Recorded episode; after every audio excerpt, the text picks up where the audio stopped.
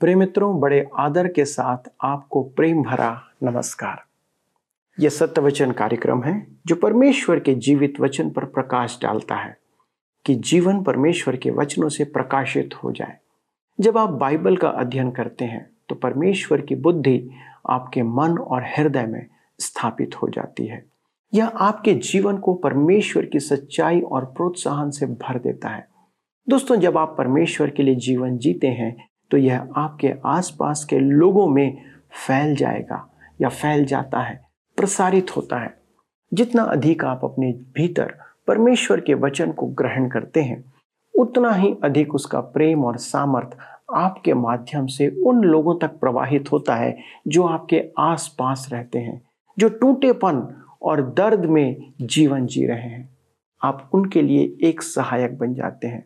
वह आपके परिवार को भी इसके द्वारा संवारता है। मित्रों, आज के अध्ययन में हम इससे संबंधित बातों को देखेंगे कि वह कैसे मानव जीवन में और आपके जीवन में दखल देना चाहता है, जिससे कि आप एक आनंदित जीवन जी सकें।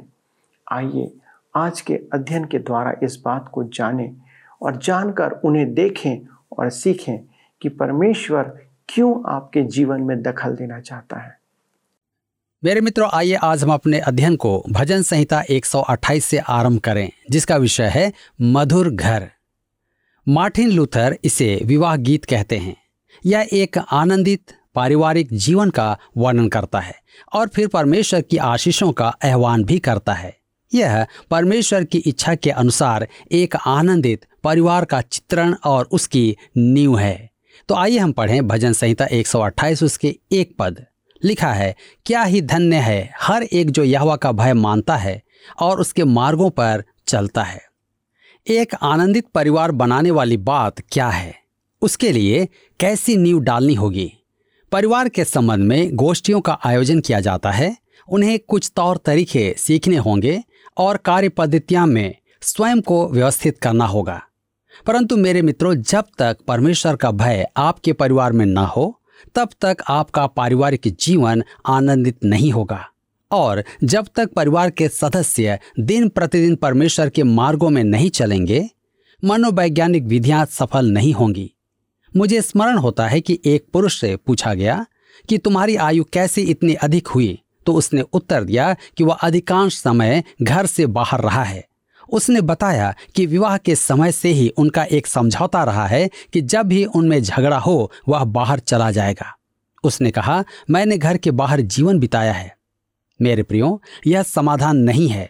परिवार में परमेश्वर का भय होना आवश्यक है। भजन 128 के 2 में लिखा है, तू अपनी कमाई को निश्चय खाने पाएगा, तू धन्य होगा और तेरा भला ही होगा। पति काम करके परिवार के लिए व्यवस्था करता है।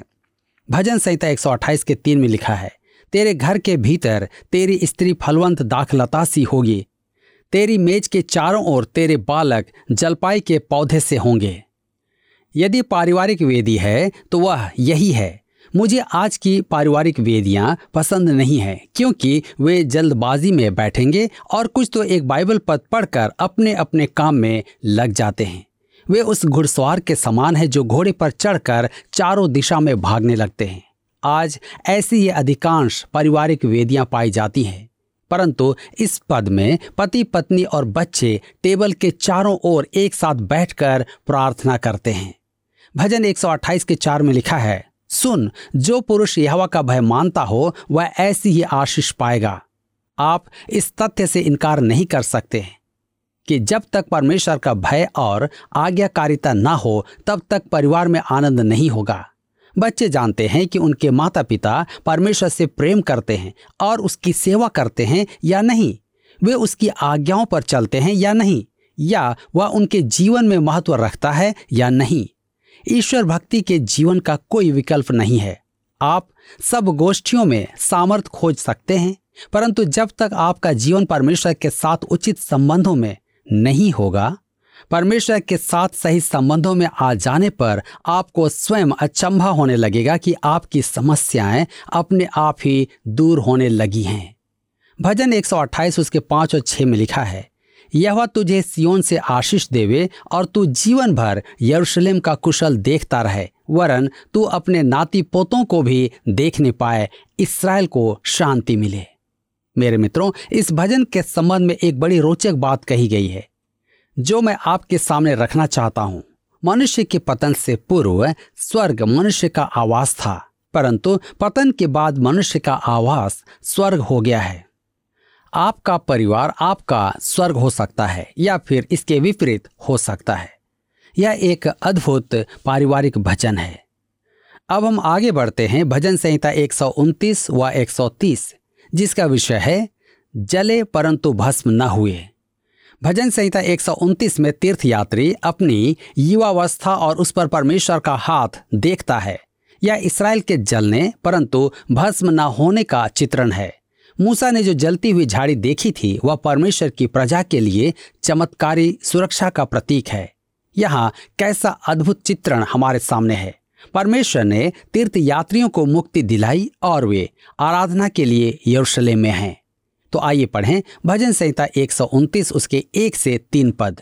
लिखा है, इस्राएल अब यह कहे, मेरे बचपन से लोग मुझे बार बार क्लेश देते आए हैं, मेरे बचपन से वे मुझको बार बार क्लेश देते तो आए हैं परंतु मुझ पर प्रबल नहीं हुए। इस्राएल विलोप नहीं हुआ क्योंकि परमेश्वर ने उसे संभाल कर रखा है। भजन 129 के 8 में लिखा है, और न आने जाने वाले यह कहते हैं, यहोवा की आशीष तुम पर होवे, हम तुमको यहोवा के नाम से आशीर्वाद देते हैं। यहोवा की आशीष तुम पर होवे, यह घर पर ही नहीं आपके व्यापार में भी प्रासंगिक है। मनुष्य का धर्म और परमेश्वर के साथ उचित संबंध उसके परिवार और उसके व्यापारिक जीवन दोनों का ही अभिन्न अंग होना चाहिए। बोआज एक व्यापारी था।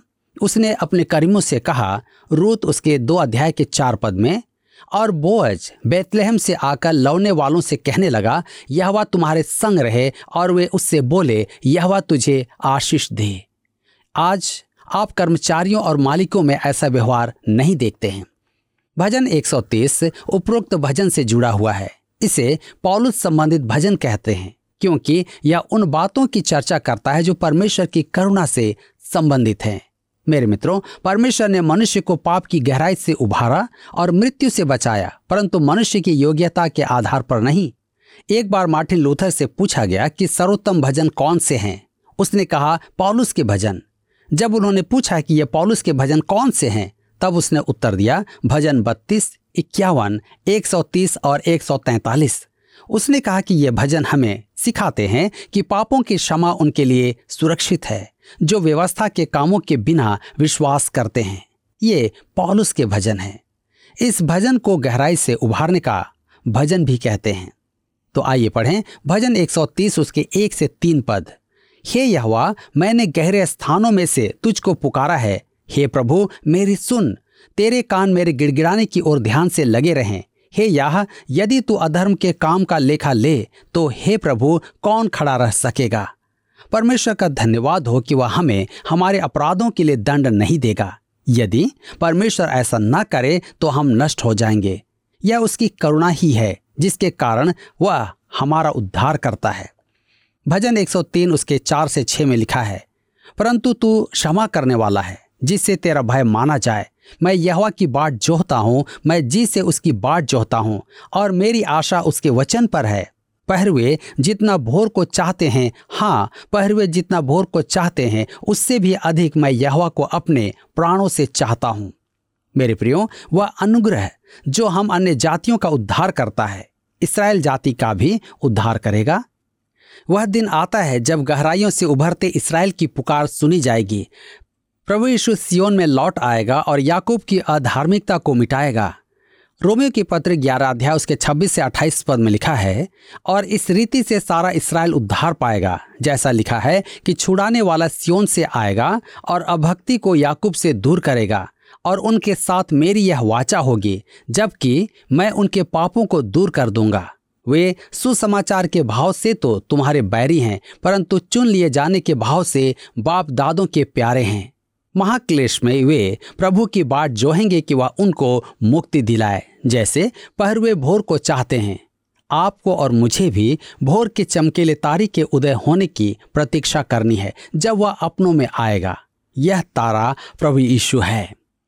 मेरे प्रियो, यहाँ पर भजन 130 समाप्त होता है और अब हम भजन 131 में आते हैं, जिसका विषय है तीर्थयात्री का बच्चों जैसा विश्वास और सादगी। यह एक और तीर्थयात्री भजन और अति मूल्यवान है। ध्यान दीजिए कि यह दाऊद का भजन है। भजन 131 के 1 में हम पढ़ते हैं, हे यहोवा, न तो मेरा मन गौरव से और न मेरी दृष्टि घमंड से भरी है, और जो बातें बड़ी और मेरे लिए अधिक कठिन हैं उनसे मैं काम नहीं रखता।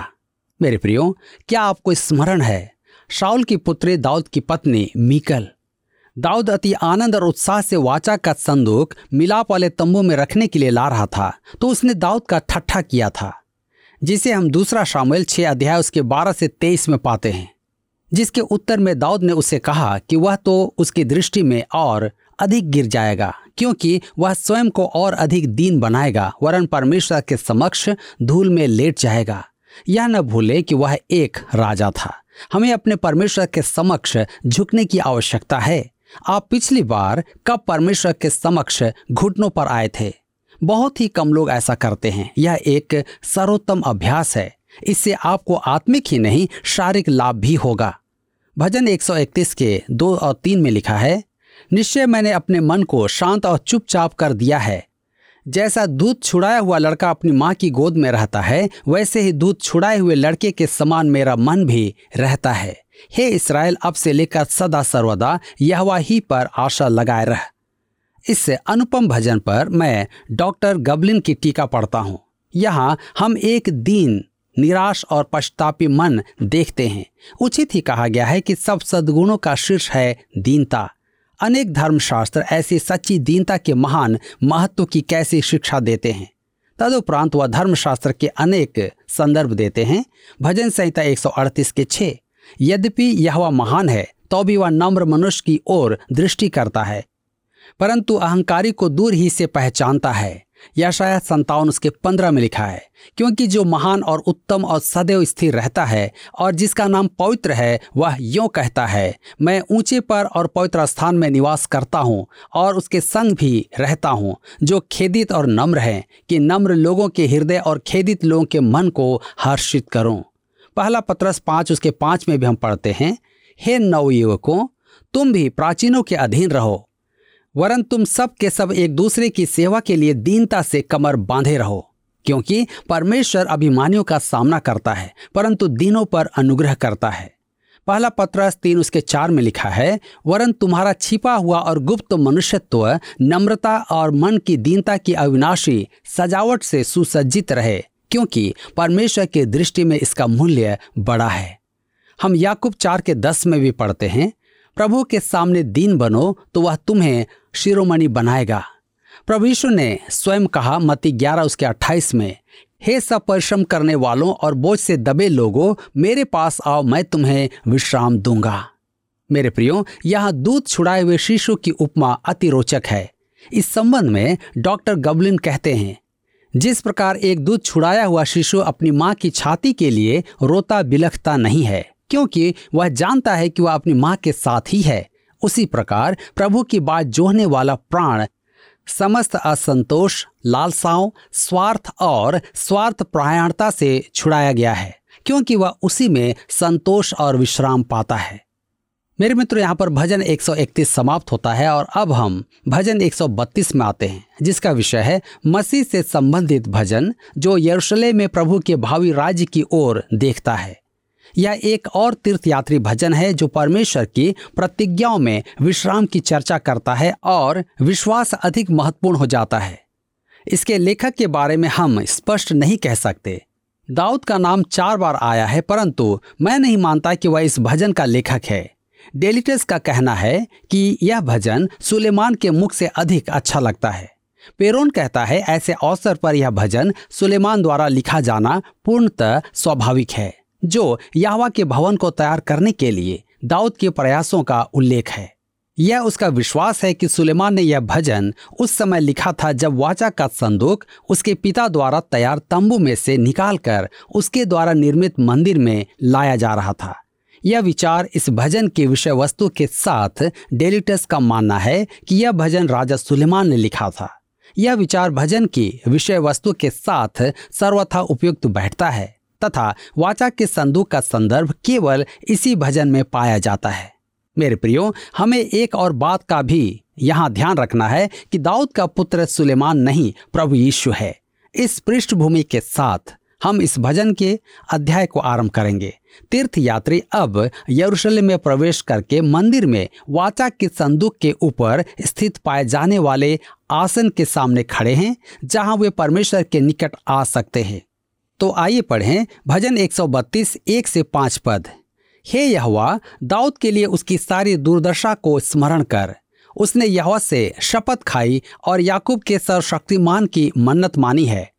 निश्चय मैं उस समय तक अपने घर में प्रवेश न करूंगा और न अपने पलंग पर चढ़ूंगा, न अपनी आंखों में नींद और न अपने पलकों में झपकी आने दूंगा, जब तक मैं यहोवा के लिए एक स्थान अर्थात याकूब के सर्वशक्तिमान के लिए निवास स्थान न पाऊं।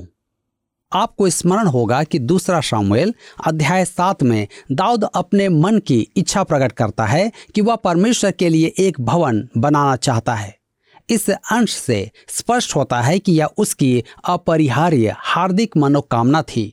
उसका एक हार्दिक विचार था कि वह परमेश्वर की वाचा के संदूक के लिए एक अस्थायी भवन बनवाए। भजन 132 के 8 में लिखा है, हे यहोवा, उठकर अपने विश्राम स्थान में अपनी सामर्थ के संदूक समेत आ। अतः स्पष्ट है कि सुलेमान के मंदिर में वाचा के संदूक के लाए जाने के समय प्रजा यह भजन गा रही थी और परमेश्वर की महिमा ने मंदिर को वैसे ही भर दिया जैसे मिलाप वाले तंबू को भर दिया था। भजन 132 के 11 में आगे लिखा है, यहोवा ने दाऊद से सच्ची शपथ खाई है और वह उससे न मुकरेगा। मैं तेरी गद्दी पर तेरे एक निज पुत्र को बैठाऊंगा। मेरे मित्रों, यह प्रभु यीशु मसीह के बारे में है, न कि सुलेमान के विषय। क्या हम इसे सच मान सकते हैं? जी हाँ, क्योंकि दाऊद के पुत्र उसके सिंहासन पर बैठने के वर्णन में उपयुक्त नहीं बैठते थे। राजाओं और इतिहास की पुस्तकों में आप दाऊद के वंशजों का इतिहास देखते हैं और सिंहासन पर बैठने वाले एक के बाद एक अधर्मी राजाओं की कहानी पढ़ते हैं। केवल 5 ही राजा ऐसे थे जो जागृति लाए थे। भजन 132 के 12 में है, यदि तेरे वंश के लोग मेरी वाचा का पालन करें और जो चेतावनी मैं उन्हें सिखाऊंगा उस पर चलें, तो उनके वंश के लोग भी तेरी गद्दी पर युग युग बैठते चले जाएंगे। परंतु दाऊद के पुत्रों ने परमेश्वर की वाचा का मान नहीं रखा और न ही अपनी गवाही बनाए रखी। यही एक कारण था कि वह अपने देश से विस्थापित होकर बंधुआई के देश में गए। एक बंदी बनाकर बाबुल ले जाए गए। दाऊद के वंशजों ने पाप किया, परंतु परमेश्वर की वाचा नहीं टली। वह दिन आएगा जब उसकी देह का फल उसके सिंहासन पर बैठेगा। नए नियम का आरंभ इसी तथ्य से होता है। मत्ती 1 अध्याय के 1 पद में, अब्राहम की संतान, दाऊद की संतान, यीशु मसीह की वंशावली। अतः दाऊद का पुत्र प्रभु यीशु के विषय में ही भजनकार चर्चा कर रहा है। भजन 132 उसके 13 से 15 में लिखा है, क्योंकि यहोवा ने सिय्योन को अपनाया है और उसे अपने निवास के लिए चाहा है। यह तो युग युग के लिए मेरा विश्राम स्थान है, यही मैं रहूंगा, क्योंकि मैंने इसको चाहा है। मैं इसमें की भोजन वस्तुओं पर अति आशीष दूंगा और इसके दरिद्रों को रोटी से तृप्त करूंगा। आज यह भविष्यवाणी यरूशलेम में पूरी नहीं होती है। एक दिन मैं अपने मित्र के साथ सिय्योन पर्वत के ऊपर चढ़ा तो उसने वहां एक दृश्य देखकर कहा, मैं सोच रहा हूं कि इतना चढ़कर आना क्या किसी काम का ठहरा है। मैंने उसको कहा, मेरे विचार में दाऊद और प्रभु यीशु ने भी ऐसा ही सोचा होगा, परंतु वे भविष्य में कुछ देख सकते थे जो हम नहीं देख सकते हैं। यह तो स्पष्ट है कि वे तीर्थयात्री यरूशलेम और मंदिर में आते समय इस भजन को गाते थे, क्योंकि परमेश्वर की प्रतिज्ञा थी कि वह वहां उनसे भेंट करेगा। अब यहाँ पर भजन 132 समाप्त होता है और अब हम भजन 133 में आते हैं, जिसका विषय है विश्वासियों की सहभागिता में आनंद मनाना। मेरे मित्रों, यह भजन दाऊद द्वारा आरोहण का गीत है। यह भजन छोटा तो है, परंतु एक अनमोल रत्न है। इसे भाईचारे का भजन भी कहा जाता है और यह वास्तव में सहभागिता का गीत है। यहाँ तीर्थयात्री अपने परिवार के साथ ही नहीं आया था, पर उसके मित्र भी उसके साथ थे। वे सहभागिता के एक मनोहर समय में थे। स्मरण रखें कि उस युग के प्रत्येक परिचित क्षेत्र से तीर्थ यात्री वहां आते थे और वे अपने निवास स्थान में अविश्वासियों द्वारा सताए जाते थे। परमेश्वर की आराधना करने वाले परिचित जनों की सहभागिता उनके लिए कैसा सुखद अनुभव थी। तो आइए हम पढ़ते हैं भजन संहिता 133 उसके 1 पद लिखा है, देखो यह क्या ही भली और मनोहर बात है कि भाई लोग आपस में मिले रहें। जी हाँ, इफिसियों के पत्र 4:3 में भी हम विश्वासियों से कहा गया है। इफिसी 4:3 में, और मेल के बंध में आत्मा की एकता रखने का यत्न करो, विश्वासी मसीह में एक हैं। मेरे मित्रों, हम एक अलग विशिष्ट दल बनकर ना रहें। दुर्भाग्य से हमारी कलीसिया में अनेक गुट बने हुए हैं। अनेक सदस्य छोटे तालाब की बड़ी मछली बनना चाहते हैं, न कि बड़े तालाब में छोटी मछली। सब विश्वासियों को आपस में मिले रहना अच्छा है। भजन 133 के 2 में लिखा है, यह तो उस उत्तम तेल के समान है जो हारून के सिर पर डाला गया था और उसकी दाढ़ी पर बहकर उसके वस्त्र की छोर तक पहुंच गया। यह पद उस समय की चर्चा करता है जब हारून को महायाजक नियुक्त करके उसका अभिषेक किया गया था। यह प्रभु यीशु के याजक होने की चर्चा भी करता है। किसी ने कहा है कि इस पद में आपको एक सुंदर गुलाब की सुगंध प्राप्त होती है। यह तेल याजक पर लगाया जाता था जो प्रकट करता था कि वह परमेश्वर का याजक है। यह प्रभु यीशु का चित्रण भी है।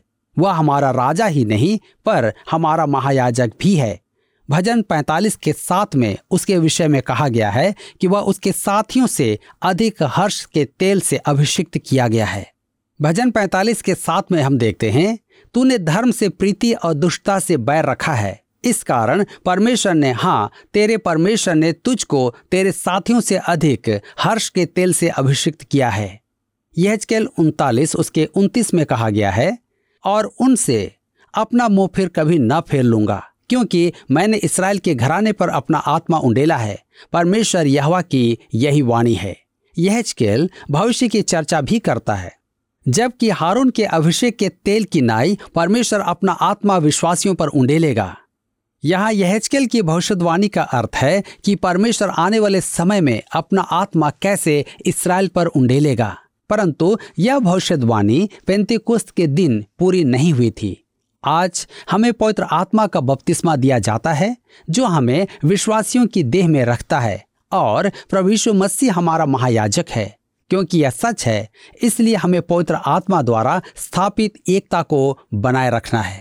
अंत में भजनकार कहता है कि भाइयों का एकता में बने रहना। भजन संहिता 133 उसके 3 के अनुसार, यह हेर्मोन की उस ओस के समान है जो सियोन के पहाड़ों पर गिरती है, यहोवा ने तो वहीं सदा के जीवन की आशीष ठहराई है। मेरे प्रियो, यह भजन एक अनुपम अनमोल रत्न है। यह क्या ही भली बात है कि उसके लोग एक बने रहें। आज मैं आपसे पूछना चाहता हूं, क्या आप एक बने रहते हैं? यदि नहीं, आज समय है मेरे मित्रों कि हम एक साथ मिलकर के प्रभु के निकटता में आए, एकता को बनाएं ताकि हम अपने जीवन में उन तमाम आशीषों को प्राप्त कर सकें जिसे परमेश्वर आपको और मुझे देना चाहता है। मुझे आशा है कि आज के इस अध्ययन के द्वारा आपने अपने जीवन में अवश्य ही आशीषों को प्राप्त किया है। प्रिय दोस्तों, हमने देखा कि परमेश्वर हमारे परिवारों को आशीष देना चाहता है, इसलिए भजनकार के द्वारा अपने नियम को उसने प्रकट किया कि वह कैसे स्थापित होगा। परमेश्वर ने पिता को परिवार का मुखिया बनाया है कि उसके द्वारा परिवार को आगे बढ़ाए और उसे आशीष देकर परिवार को आशीषित करे। उसका स्वभाव हमें आशीष देने का है। वह कैसे एक परिवार को आशीष देता है, हमने इस बात को आज देखा क्योंकि वचन में लिखा है, धन्य है हर एक जो यहोवा का भय मानता है और उसके मार्गों पर चलता है। तू अपनी कमाई को निश्चय खाने पाएगा, तू धन्य होगा और तेरा भला ही होगा। सुन, जो पुरुष यहोवा का भय मानता हो वह ऐसी ही आशीष पाएगा। अद्भुत वचन है दोस्तों। जब हम परमेश्वर के भक्तिमय भय को मान लेते हैं या अपने जीवन में अपना लेते हैं तो हम परिवार को एकता में पाते हैं। आपके परिवार में एकजुटता को आप पाएंगे। आज के अध्ययन के अंत में यह सुनना और जानना बहुत सुखद है। क्या कहता है, देखो यह क्या ही भली और मनोहर बात है कि भाई आपस में मिले रहें। परमेश्वर में एक दूसरे को भाई मानने वाले इसी प्रकार से होते हैं। यह हमें आमंत्रित कर रहा है कि हम ऐसे परिवार की स्थापना करें जिसके द्वारा से परमेश्वर की आशीष हमारे जीवनों में दिखने पाए। आइए हम प्रार्थना करें कि परमेश्वर हम सबकी सहायता करें। क्या आप आज अपने परिवार में उन आशीषों को प्राप्त करना चाहते हैं, देखना चाहते हैं? तो ये मौका है आपके लिए। आइए प्रार्थना में चलें। हमारे स्वर्गीय पिता प्रभु, हम धन्यवाद देते हैं कि ना केवल आपका वचन हमें ये बताता है कि हम आशीष के लिए ठहराए गए हैं, परंतु हम आशीष का स्रोत बनाए गए हैं। पिता, हमारी प्रार्थना है हमारे इन सब प्रिय परिवारों के लिए अनुग्रह करें पिता, कि ये परिवार प्रभु आप में आशीषित हों। हमारे परिवार के मुखियाओं के लिए प्रार्थना करते हैं जो अपने परिवार का संचालन करते हैं। बड़ी जिम्मेदारी उनके सिर पर आपने दिया है प्रभु, एक बड़ी अपेक्षा आप उनसे करते हैं। लेकिन आज हमारी प्रार्थना है प्रभु, किसी कारण यदि वे इन आशीषों से वंचित हैं, किसी कारण यदि वे आपके निकटता में नहीं हैं, तो प्रभु आज उन्हें अपने पास फेर लाएं। अनुग्रह करें पिता कि वो इस आशीष में शामिल हों और उनके द्वारा से उनका पूरा परिवार आशीषित हो। और प्रभु ये हमारे प्रिय लोग प्रभु आपके अनुग्रह में जीवन व्यतीत करें, क्योंकि हम जानते हैं प्रभु हमारे जीवन में अनेक दुख हैं और कई एक दुख हैं प्रभु जिसको हम सह भी नहीं पाते। प्रभु आज अपने लोगों के आंसुओं को पोंछने का काम करें और उन्हें आपके वचन से प्रेम करने का हृदय प्रदान करें। धन्यवाद देते हैं प्रार्थना सुनने के लिए, और विनती को प्रभु यीशु क्राइस्ट के नाम से मांगते हैं, आमीन। दोस्तों, क्या आपके परिवार में आप इन आशीषों को बढ़ते हुए देखना चाहते हैं? और इस विषय में यदि आप हमसे कोई भी सलाह चाहते हैं तो हम आपकी सहायता करने में बहुत आनंदित होंगे। इसके लिए कृपया आप हमें फ़ोन करें, SMS करें, या फिर आप हमें पत्र भी लिख सकते हैं। आपको धन्यवाद देते हैं आज के अध्ययन में शामिल होने के लिए और आशीषों के भागी बनने के लिए। अगले प्रसारण में हमारे साथ फिर शामिल होइएगा। तब तक परमेश्वर के अनुग्रह में अपने परिवार को बढ़ाते चले जाएं। पिछले प्रश्न का उत्तर है ए, पारिवारिक। भजन 127 परमेश्वर की आराधना में हमें पारिवारिक रूप से शामिल होने को प्रकट करता है। आज का प्रश्न है भजन 128 का अध्ययन हमें प्रकट करता है कि परिवार में आशीष का कारण परमेश्वर का खाली स्थान है। ए, आराधना, बी, वचन का मनन, सी, आज्ञाकारिता, डी, भय और आज्ञाकारिता।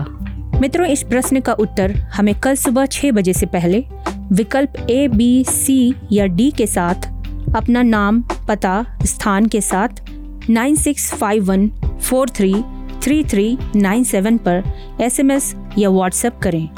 सभी विजेताओं को विशेष पुरस्कार प्रदान किए जाएंगे। धन्यवाद। क्या आपको यह कार्यक्रम पसंद आया? अभी हमें एक मिस कॉल करें और आप अगले विजेता हो सकते हैं।